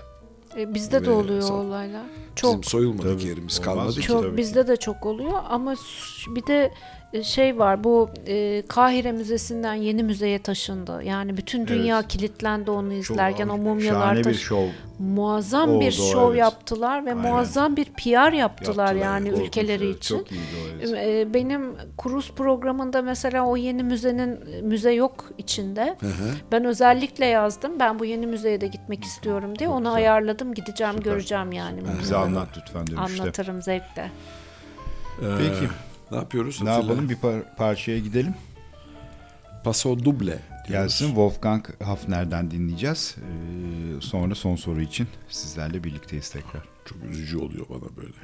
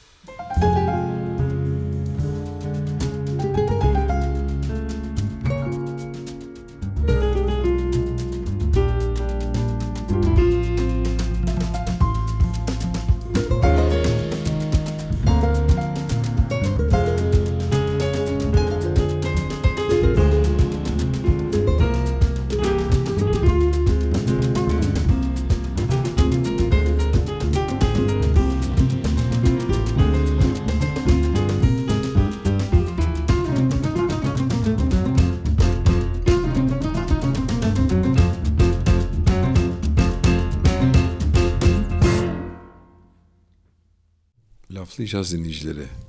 Harika bir program. Devam ediyor diyeceğim. Sonuna geldik demek istemiyorum. Gelmedik Atilla. evet evet. Sevgili Yaprak bize bir güzel bir küçük dünya turu yaptı. Evet. Aa, şimdi bizim son zamanlarda, son iki senedir yaptığımız son parçayı Türk cazcılardan çalıyoruz ve son sorumuz gençlere ne diyoruz? Yapraktan kendi jenerasyonuna ne diyor diye soracağız. Teşekkür ederim beni o jenerasyona dahil ettiğiniz için. Ee, ben gençlere hani işe girmeyin ya da işi bırakın kendinizi yollara vurun gibi bir tavsiyede bulunamam. Sonuçta işin, gezmenin muhakkak ki bir ma- maddi boyutu var. Yok değil. Ama e, bir şekilde hayatlarındaki harcamayı dengeleyerek gezebilirler. Ve gezmek demek inne ille de Türkiye'den kalkıp Antarktika'ya gitmek demek değildir. Yakın çevreyi keşfederek de bir şeylere başlayabilirler. Ee, yaşadıkları şehri her şeyden önce keşfedebilirler. Burada mesela bir örnek vereyim. Ben Kastamonu'ya gittim. Kastamonu'da Şapka Müzesi'ni arıyorum. Bir şekilde Google'da bulamadım. İnsanlara soruyorum. Kimse bilmiyordu Şapka Müzesi'nin nerede olduğunu. Ve Türkiye'deki tek şapka müzesi orada ve Mustafa Kemal Atatürk şapka devrimini orada yapmış. O nedenle de çok aslında çok önemli, bir Önemli bir müze. yer, enteresan. Ama ne yazık ki hiç kimse bunun bundan haberdar değildi. Ee, önce şehirlerini keşfetmekten başlasınlar. Sonra komşu şehirlere gitsinler. Türkiye gerçekten de çok çok zengin bir ülke. Gezmekle bitiremeyeceğimiz kadar fazla antik kentimiz var. Ben mesela antik kentleri de özellikle yazıyorum ama bitiremedim. Bu kadar gezmeme rağmen yani sayısız antik kentimiz var. 19 tane UNESCO e, Dünya Mirası listesi yerimiz var. Bunları görmekle başlayabilirler ve e, ondan sonra kendi kişisel harcamalarını bir şekilde azaltıp yurt dışına da açılabilirler. Yani mesela ben marka bir şey e, giymezdim.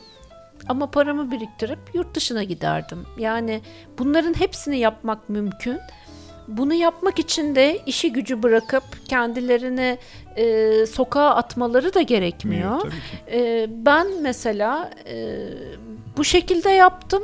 Daha sonra daha büyük gezilerimi de artık iş hayatında, kurumsal hayatta belli bir yere gelip kendi birikimimi yaptıktan sonra yapmaya başladım. Yani e, ille aileden zengin olmaya da gerek yok. Çok büyük paralar kazanmaya da gerek yok.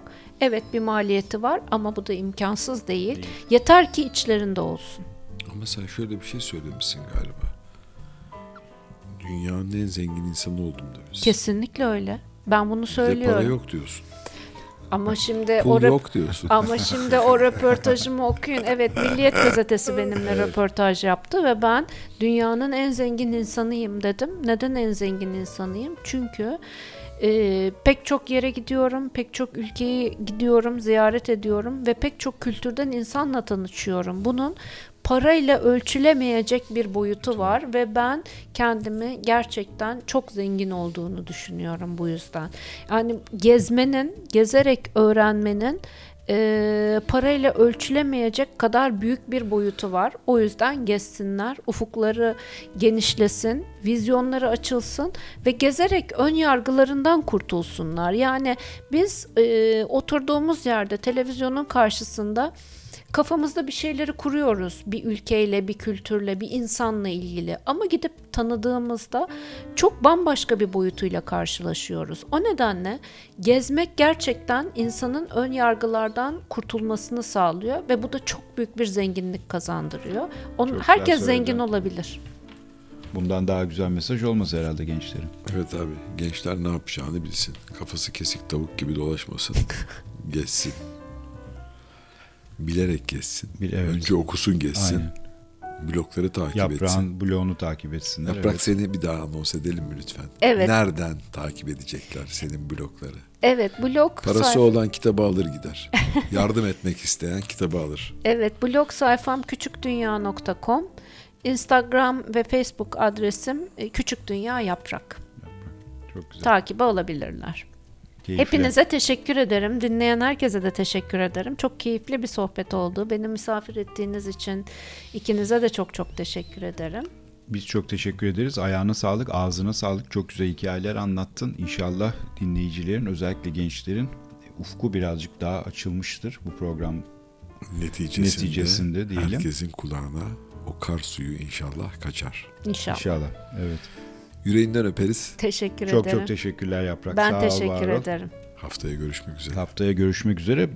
Demeden parçayı anons edelim. Aa etmedik Evet, mi? e, senin de Peki. biraz önce söylediğin gibi hep e, yerli caz sanatçılarından yapıyoruz. Son iki sezondur yine e, yine öyle bir parçamız var. Stormy Water diyeceğiz. Kimden geliyor biliyor musunuz? Ceyda Özbaşarel. Hep birlikte dinliyoruz. İyi akşamlar, iyi geceler, iyi haftalar.